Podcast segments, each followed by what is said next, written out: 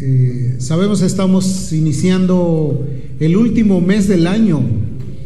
¿Cuántos se han dado cuenta que el tiempo se ha ido como el aceite entre los dedos, verdad?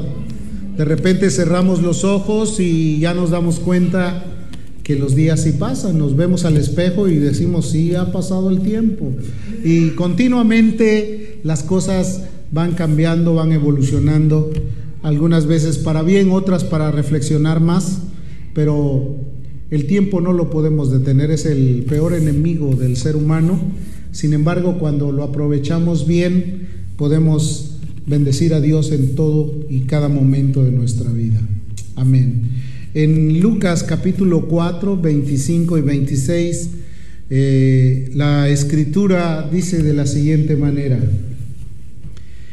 y en verdad os digo que muchas viudas había en Israel en los días de Elías, cuando el cielo fue cerrado por tres años y seis meses y hubo una gran hambre en toda la tierra. Pero a ninguna de ellas fue enviado Elías, sino a una mujer viuda en Zarepta de Sidón. Emilio leía primer libro de Reyes en el capítulo 17, verso 8, hablando acerca de la historia de Elías en el tiempo de la sequía, en el tiempo de la necesidad, llegando a una región llamada Zarepta de Sidón. Es una provincia de Israel donde había sido muy maltratada porque el cielo se había cerrado. Y después leemos un pasaje donde Jesús le da mucho interés para mencionar este acontecimiento. Y él empieza diciendo que había muchas viudas en el tiempo de Elías, pero solamente una fue la benefactora de esa visita del profeta Elías. Quiere decir que en la actualidad también hay mucha gente que puede estar viviendo los problemas o los paradigmas que tú estás viviendo, pero hoy Dios quiere hablarte a ti en lo personal. Quiere decir que Dios quiere personalizar el mensaje hacia tu vida. Jesús tuvo mucho interés para mencionar esto. Él quiso dar a conocer este acontecimiento. Y, y sabemos que todos los acontecimientos siempre nos llevan a reflexionar, porque cada cosa que pasa, cada momento en la historia de nuestra vida, nos lleva a poder reflexionar qué es lo que está pasando, cómo es que llegó este momento, por qué tengo que estar pasando por este tipo de cosas. A veces las entendemos, en otras ocasiones no las entendemos por completo, pero nos queda la interrogante, ¿cómo podemos superar estos acontecimientos si son pruebas o si son bendiciones, cómo las podemos obtener o cómo las podemos llevar a cabo para que se desarrollen mejor en nuestras vidas. Jesús quería decir algo y por esa razón eh, utilizó la historia, utilizó el momento, utilizó el llamado a aquella viuda. Parece ser mentira, pero cuando vino aquí Julieta a, a hablar acerca de la oración, de las ofrendas, ella mencionó también a otra viuda, una viuda que dice la escritura que se acercó a dar todo lo que tenía y eran dos monedas de un valor muy significativo, bajo en, en realidad, pero lo hizo de todo corazón y Jesús la exhibió diciendo que toda la gente había dado de lo que le sobraba, pero esta viuda había dado todo lo que tenía. Entonces vemos que como que Dios en su presencia nos quiere llevar a, un punto donde podamos converger y podamos tomar la determinación. ¿Qué es lo que Dios quiere para mí en esta mañana? ¿Por qué me trajo hoy? ¿Qué tiene preparado para mí? ¿Hay algo nuevo para mí en esta mañana? Seguramente que Dios tiene algo para ti porque Jesús está en medio de nosotros. Podemos sentir su presencia, podemos recrearnos en Él. Entonces, todos los acontecimientos nos llevan a tener una base sólida de nuestro crecimiento, de nuestra formación, de nuestra fe. Y es una referencia que no vamos a olvidar porque va a quedar marcado en nuestra vida. Somos personas que buscamos respuestas. Posiblemente dentro de ti muchas cosas las quieres tú entender rápidamente y dices, ¿por qué está pasando esto? Yo quiero respuestas, yo no quiero conjeturas, yo no quiero ver solamente lo que diga en la opinión de este o la opinión de aquella, yo quiero saber cuál es la real realidad para mi vida. Entonces, todas las cosas que se marcaron en el pasado para nosotros es un precedente. En Primera de Corintios capítulo 10, versículo 11 y 12 nos dice de la siguiente manera, y estas cosas les acontecieron como ejemplo y están escritas para amonestarnos a nosotros, a quienes nos han alcanzado los fines de los siglos. Quiere decir que todas las cosas que pasaron ayer son para nosotros un precedente y de saber que también nosotros estamos destinados a veces a pasar por lo mismo. Quedaron ahí como ejemplo, nos ayudan porque nos amonestan en cuanto a lo que tenemos que apreciar o lo que tenemos que comprometernos a cambiar. Y dice a quienes han alcanzado los fines de los siglos. Cada día que pasa estamos viviendo los últimos tiempos. Ayer es historia, hoy es el último tiempo de vida. Mañana será igual. Pero mientras vivamos y conforma, conforme vamos desarrollando nuestras vidas, vamos viviendo los últimos días o las etapas finales. Dice el siguiente versículo, el que crea estar firme, así que el que piensa estar firme, mire que no caiga. Quiere decir, las historias no solamente quedaron ahí como un acontecimiento que no tiene nada que ver, sino que debe de impactar nuestras vidas. Inclusive hay gente que dice que quien no conoce la historia casi tiende a repetir las mismas tragedias o los mismos errores. Quien no conoce el pasado no va a saber cómo desarrollarse en el futuro. Nadie de nosotros quiere vivir la vida del pasado. Nadie quiere tener los mismos obstáculos por los que tuvo que estar pasando. Ahora queremos tener una nueva forma de vida. Entonces, en esta historia, la historia que narra eh, la Biblia es una historia muy trágica, porque habla acerca de un estado de mucha necesidad. Yo creo que mientras pasan los días y se supera la tecnología y los avances tecnológicos alcanzan casi la cúspide, están en la panacea, también vemos que la necesidad está surgiendo en medio de las poblaciones del mundo. Vemos que han incrementado la gente desprotegida. Hay más gente que ha perdido todo, ha perdido el hogar. A veces por lo médico, por causas médicas, gastan todos sus ahorros, pierden hasta las propiedades y hoy mucha gente está viviendo en las calles, están viviendo debajo de un puente y otros más posiblemente todavía están buscando un refugio donde sentirse tranquilos o seguros. Quiere decir que la necesidad está superando todo aquello que nosotros pensábamos que la modernidad trae una economía elevada. Estamos viendo que llega el tiempo del cumplimiento de la palabra de Dios, porque la Biblia dice que llegará el momento en que el hombre tendrá hambre, no solo de pan, sino también de la palabra. Tendrá que regresar a Dios, tendrá que reconocer que en Dios está la seguridad para seguir viviendo. No podrán seguir dependiendo de su fortaleza, porque ya hemos visto que muchos, al confiar en sus fuerzas, han terminado frustrados postrados en el camino. Israel se encontraba bajo una terrible sequía, una sequía de todo tipo. Había, no había llovido sobre muchos años. El mismo Elías había padecido por esa sequía. Se fue a vivir a un lugar cerca de un estanque donde tenía que estar bebiendo agua de un arroyo estancado. No es lo mismo un agua corriente que un agua estancada. Tú te das cuenta que cuando estás junto a un río que tiene vida, escuchas hasta su sonido, hasta recobra vida. Pero cuando estás en un lugar donde no hay corrientes, donde solo está el agua estancada, el agua empieza a tener cambios de aroma, lo que era inoloro vuelve a tener, tiene aroma ahora y empieza a oler de una forma completamente mala que no puede soportar. Entonces esos momentos eran difíciles. Los cuervos tenían que alimentar a Elías. Venían, quizás le robaban la comida al rey, quizás tomaban carne de algún otro lado. La cuestión es que no podemos pensar que era lo que hacía, lo que sí sabemos es que los cuervos le llevaban de comer a Elías. Y Elías estaba ahí y de repente Dios le habla a Elías y le dice, levántate y vete a Zarepta de Sidón, porque ahí hay una mujer que está en necesidad. Y cuando llega el panorama es desastroso, una sequía terrible, no hay lluvia, eh, los campos están secos, la tierra es polvorienta, las necesidades son muchas y una mujer en medio de la nada sale a recoger un puñado de leña. Y esto me da la impresión de compararlo con el tipo de vida que puede tener mucha gente, que ha dejado de percibir la vida, ha dejado de percibir la bendición y solamente se mantiene con aquellos eh, pequeños eh, argumentos o pequeñas cosas como para decir, todavía me vale esto para sobrevivir. Esta viuda ya había perdido todo. Y cuando llega a encontrarse con el profeta, el profeta le dice, ¿qué haces mujer? Y ella empieza a contar toda la desgracia o la desfortuna que tiene.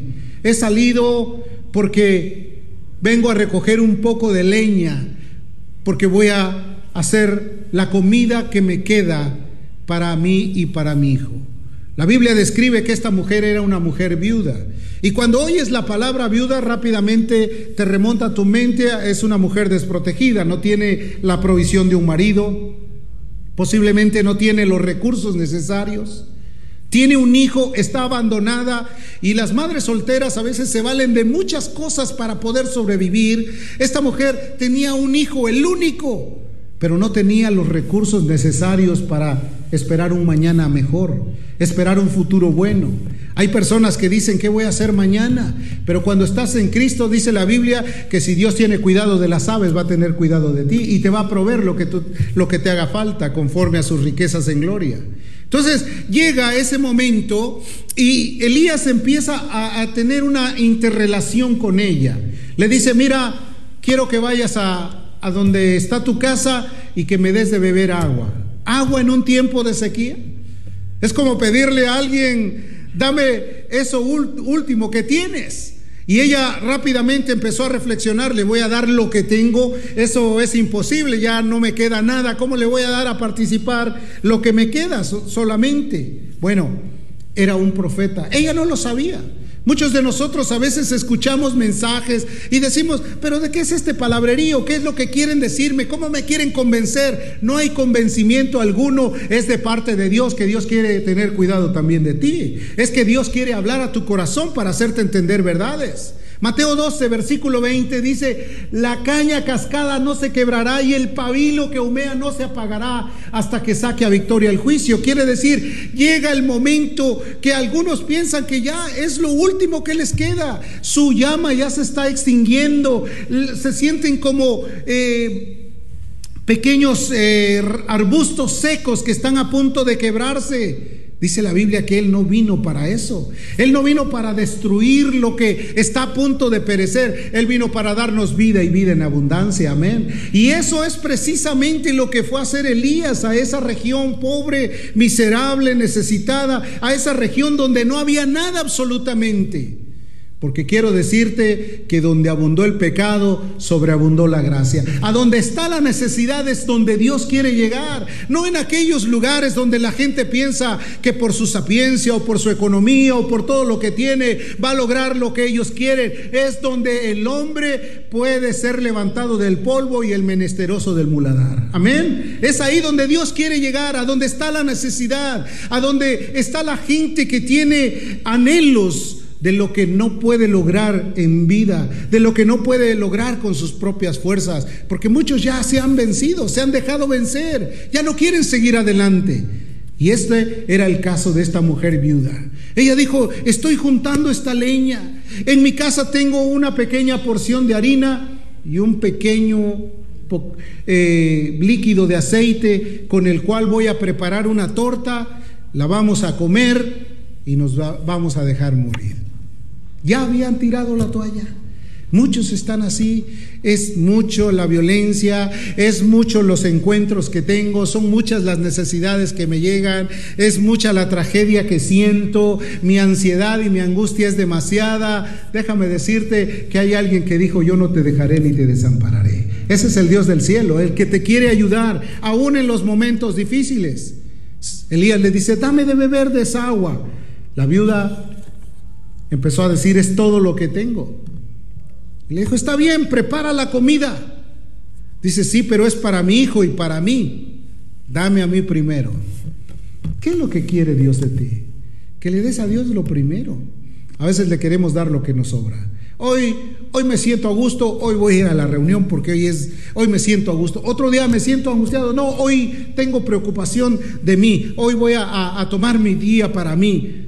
La Biblia te llama a que tú entiendas que el tiempo es de Dios y Dios está específicamente buscándote para poder ayudarte en tus necesidades. Es más, Dios siempre se ha manifestado en medio de la necesidad. Segunda de Corintios, capítulo 12, verso número 9. Mira lo que dice la escritura ahí. Y me ha dicho, bástete mi gracia, porque mi poder se perfecciona en la debilidad. Es cuando te sientes que ya no hay nadie que te pueda ayudar, es cuando los recursos se han acabado, es entonces cuando Dios viene y mete su mano sobre tu vida.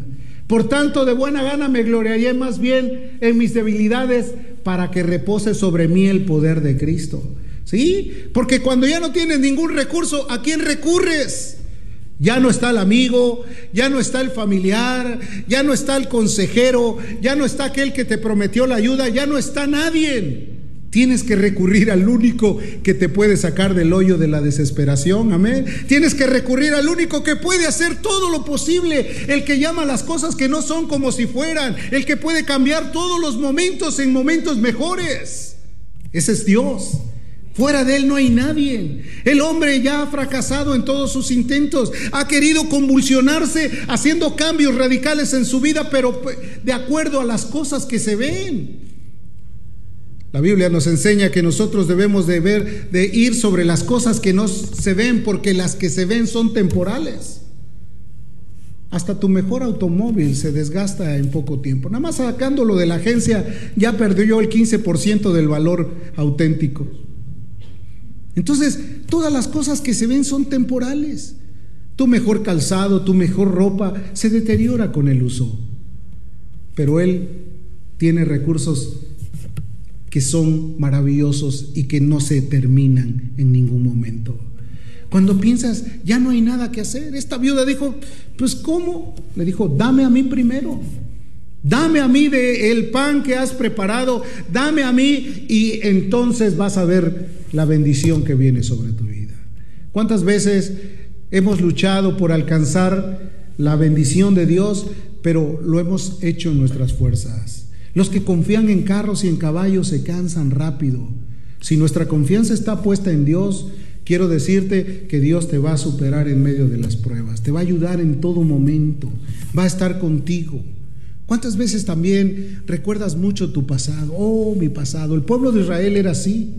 Cada día que pasaba y que caminaba y veía cómo caía el maná, comían del maná y llegó el momento en que dijeron, ya puro maná ven mis ojos, ya no quiero más maná.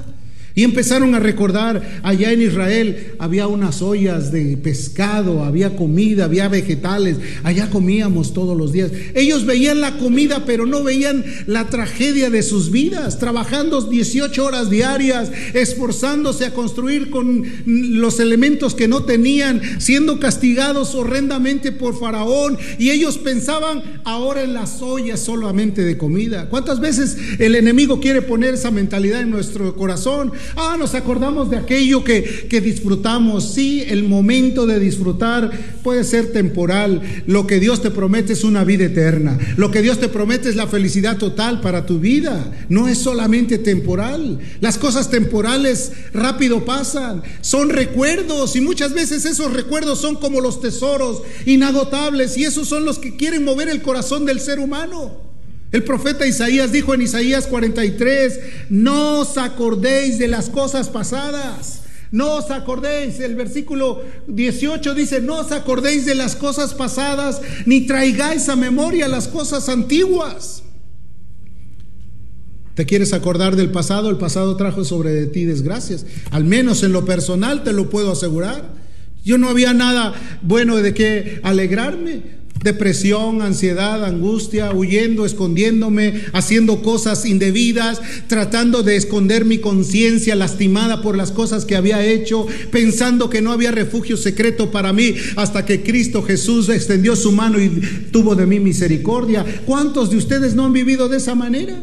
Un pasado desastroso, lleno de violencia, lleno de ansiedad, de desesperación, eh, seco, sin vida, esperando que llegara algún momento como para que cambiara la situación sin poder hacerla uno, hasta que Cristo vino, iluminó nuestro corazón y nos enseñó un nuevo camino.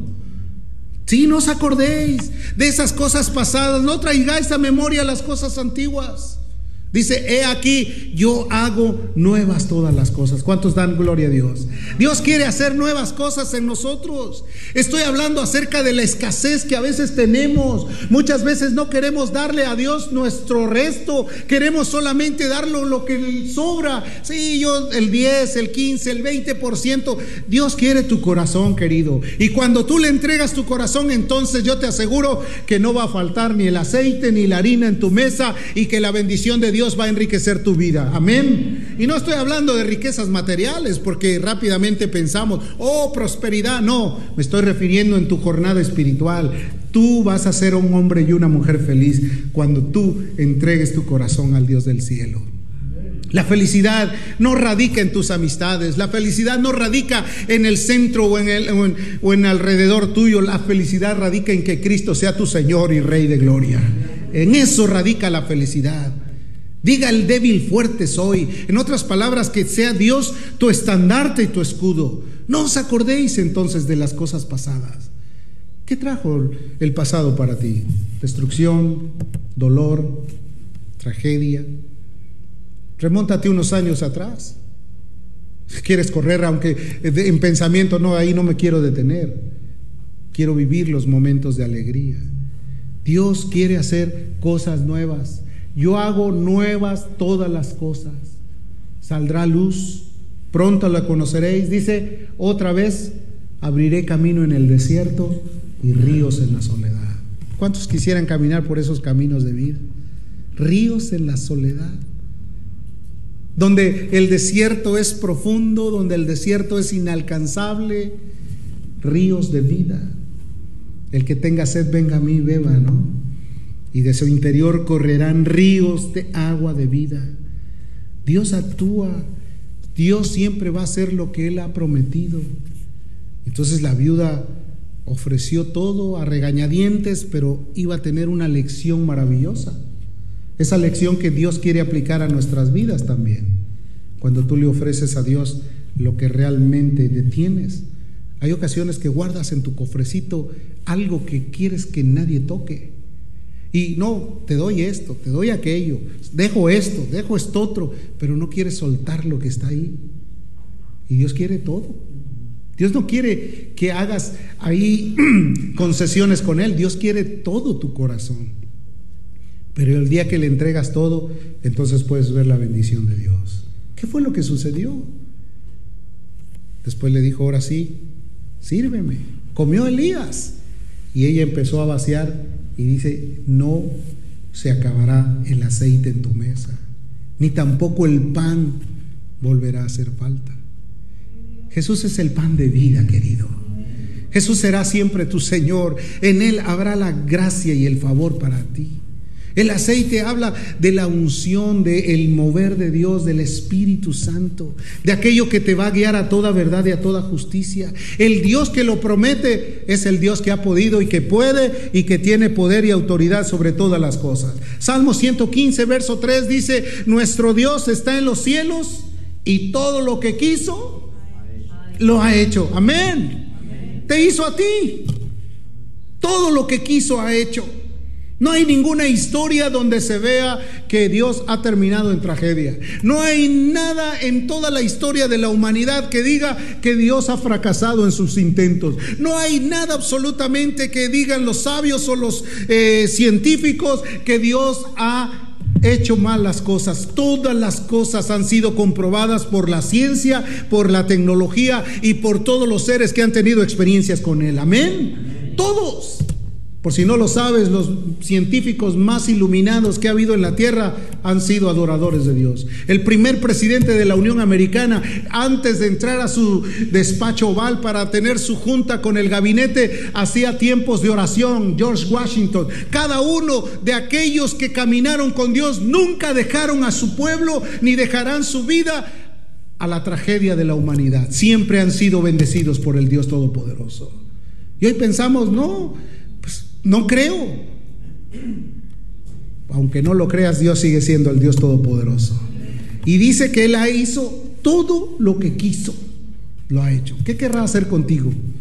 Yo te aseguro lo que quiere hacer contigo. Te quiere bendecir. Quiere ayudarte. Quiere cambiar tu manera de pensar. Te quiere transformar en una nueva criatura. Quiere hacer de ti alguien útil en medio de la tierra. Quiere que tú puedas externar la bendición que has tenido de parte de Dios. Todos los que testifican de su amor y su bondad lo hacen en pleno uso de sus facultades, reconociendo que solo en Él está la vida y Él es la luz de los hombres. El profeta representaba la bendición de Dios para ella. Dios quiere representar la bendición para ti. Dios quiere tu corazón. En todo tiempo te lo voy a decir.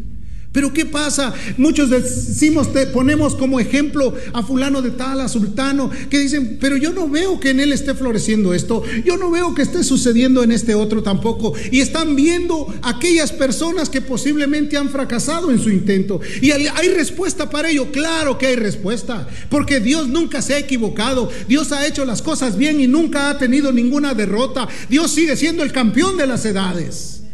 Como dijo Moisés, la roca cuya obra es perfecta, fuera de él no hay nada maravilloso. Entonces, ¿cuál será la respuesta de aquellos ejemplos o malos ejemplos que hacen que la gente a veces se sienta turbada y tropezada y diga, pero yo no puedo seguir a, tal persona porque me ha dado malos ejemplos como cristiano o como lo que quiere decir? Mira lo que dice la escritura, Jeremías capítulo 3, verso 10. Ahí hay una respuesta maravillosa. Dice la escritura, con todo eso, su hermana, la rebelde Judá, se volvió a mí de todo corazón, no se volvió a mí de todo corazón, sino fingidamente, dice Jehová. ¿Por qué razón la gente a veces da mal ejemplo? Porque no se vuelven a Dios de todo corazón, sino fingidamente. Y entonces la referencia de muchos es esa persona. Oye, pero mira, su rostro, mira sus acciones, mira de qué manera se comporta, mira cómo vive, mira lo que está haciendo, mira cómo está murmurando, mira cómo esto... ¿Por qué? Porque no se volvió a Dios de todo corazón, sino fingidamente. Y por esa causa es que el Evangelio es vituperado delante de los hombres. Por esa causa la sal está perdiendo su sabor. Por esa causa es que no se está sazonando al mundo con el Evangelio por los ejemplos que no son correctos. Porque la Biblia describe que muchos se volvieron como Efraín, torta no volteada, nada más se cosieron por un lado, pero por el otro lado siguieron iguales. No quisieron dejarse de todo corazón. Dios está diciendo que si tú le entregas a Él tu vida, tu corazón, tus necesidades, Dios va a proveer para ti lo que te haga falta. Todo, todo lo que te haga falta. La harina equivale al pan, ¿cierto o no es cierto? La harina equivale al pan y el pan representa la misma presencia de Dios. Colosenses 1, verso 27 dice de la siguiente manera, a quienes Dios quiso dar a conocer las riquezas de la gloria de este ministerio entre los gentiles, que es Cristo en vosotros, la esperanza de gloria. Ese es el pan de vida, Cristo en vosotros, la esperanza de gloria, no la religión, Cristo en vosotros no la tradición, Cristo en vosotros. No eh, las costumbres, Cristo en vosotros, que es la gran diferencia. Muchos dicen, yo soy cristiano por costumbre. No, Cristo en vosotros es la esperanza de gloria. Que Él venga a vivir en tu corazón, que venga a anidar en tu ser, que te haga una persona diferente, que puedas ver que el pan nunca va a faltar, que ni el pan físico ni el espiritual, sino que toda la bendición de Dios va a estar sobre tu vida cada momento que vivas. Amén. Entonces, dice que les dio el harina, no escaseó, pero ¿qué más? ¿Qué más fue lo que hizo? También dice que le dio aceite. El aceite dentro de los símbolos espirituales simboliza al Espíritu Santo. muchos dicen, ¿qué es el Espíritu Santo? Decía Mateo, yo nada más conocía al, al, Padre, yo no conocía a Jesucristo, ni al Espíritu. ¿Qué es el Espíritu Santo? Es la tercera persona de la Trinidad. Es el que te guía a toda verdad y a toda justicia. Es el que convence de pecado al hombre. Es el que viene y toca los corazones y los vuelve sensibles. Es el que cambia el corazón de carne a un corazón de piedra a un corazón de carne. Es el que toca, impacta y hace sentir la necesidad de Dios en el ser humano, que vuelve al hombre más rudo en la persona más dócil, al sinvergüenza ladrón lo vuelve en la persona más honrada. Eso es lo que hace el Espíritu Santo de Dios, el que cambia de las tinieblas a la luz admirable, el que conduce a la gente del oscuro al precioso reino de su amado Hijo. Eso es lo que hace el Espíritu Santo. Cuando Él viene, cuando Él toca, cuando Él golpea la vida, cuando hace notoria su presencia, entonces la gente tiembla ante Él y reconoce que Él es el Todopoderoso. Dice la Escritura, Juan 16, versículo número 8, y cuando Él venga, convencerá al mundo de pecado, de justicia y de juicio. Cuando Él venga, cuando Él venga, transforma, convence, ayuda. El 14:26 dice, es el consolador, más el consolador, el Espíritu Santo, en quien el Padre enviará en mi nombre, Él os enseñará todas las cosas y recordará todo lo que yo les he dicho. Ese es el aceite. El consolador. ¿Qué es un consolador? Alguien que te va a consolar en tu momento de angustia. ¿A quién recurres cuando estás afligido? ¿En quién te refugias cuando tienes necesidad? ¿A quién le pides en lo secreto de tu alcoba? ¿Con quién abres tu corazón cuando tienes necesidad? A veces no se lo puedes comentar a alguien porque después hasta te, te hacen burla de lo que padeces se ríen de tus aflicciones o lo comentan despiadadamente con los demás. Pero cuando se lo dices a Él, su oído no se ha grabado para oír, te escucha, te atiende, te conforta, te da lo que tú necesitas, de acuerdo a tu necesidad. ¿Qué otra cosa más? Capítulo 16, verso 13 dice, pero cuando venga el espíritu de verdad, no es un espíritu de mentira, no es un espíritu de error, no es algo que va a venir solamente para confundirte. Él te guiará a toda verdad, te enseñará la verdad, te hará comprender la verdad, te volverá los ojos a la realidad, porque no hablará de su propia cuenta, sino que Dios hablará a través de él. Todo lo que oyeres y te hará saber todas las cosas que han de sobrevenir. ¿Por qué Dios le dijo a Elías, ve a ese lugar? Porque Dios le estaba diciendo, ahí va a suceder algo maravilloso. Yo te aseguro que después de que Elías se fue de ese lugar, esa mujer ya no tenía las ganas de morir por inanición, encerrarse y perderse. Ahora estaba llena de gozo, de fe, de amor por todo lo que Dios había hecho con él. No faltó el aceite, no faltó el pan. A muchos les falta mucho. Dios quiere suplir todo lo que te haga falta conforme a sus riquezas en gloria. Dios te quiere dar felicidad. Amén. Dios quiere cambiar tu tristeza en baile. Dios quiere quitar tus aflicciones y hacerlas nuevas. Entonces, esta historia es muy preciosa porque también refleja la vida de una iglesia.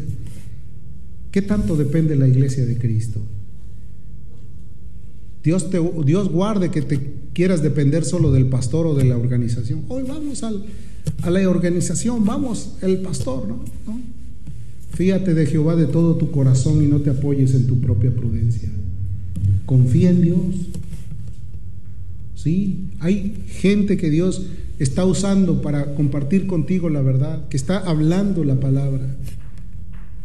Pero checa que venga de parte de Dios que sea Dios el que respalde esa palabra, que sea la palabra que esté justificada por el papel de la palabra. Porque a veces escuchamos todo lo que dice la gente, pero no verificamos si realmente lo que está hablando es de parte de Dios. Y eso es lo que provoca que a veces confundamos todo lo que se llama cristianismo con club social o con algo que nada tiene que ver con el reino de los cielos. La palabra de Dios tiene que ser justificada de acuerdo a lo que el hombre pueda estar hablando. La Biblia dice que muchas viudas había en el tiempo de Elías, pero solo a una fue enviado el profeta Elías, a la de Sarepta de Sidón. Yo te puedo decir, muchas iglesias hay en el mundo, pero en esta mañana Dios quiere hablar a tu. Ha venido aquí el South LA para que tú escuches que Dios todavía tiene cuidado de ti, que Dios puede darte lo que te hace falta, que a lo mejor tus tiempos de pensar no va a haber más futuro bueno para mí, Dios lo cambie en un futuro glorioso. Jesús es el mismo de ayer, de hoy y de siempre. No ha cambiado y en él no hay sombra ni mudanza de variación. ¿Qué quiere decir? Que todo el tiempo Dios es el mismo. No cambia y no cambiará y seguirá siendo su obra de misericordia en medio de vosotros. Te pido que reflexiones en esta mañana. ¿Qué es lo que Dios quiere para ti? ¿Estás listo a darle tu corazón? ¿Estás dispuesto a cambiar toda tu forma de pensar y decirle, Señor, aquí está mi resto? Ponte de pie y platica un rato con Dios, porque Él es bueno y para siempre es su misericordia.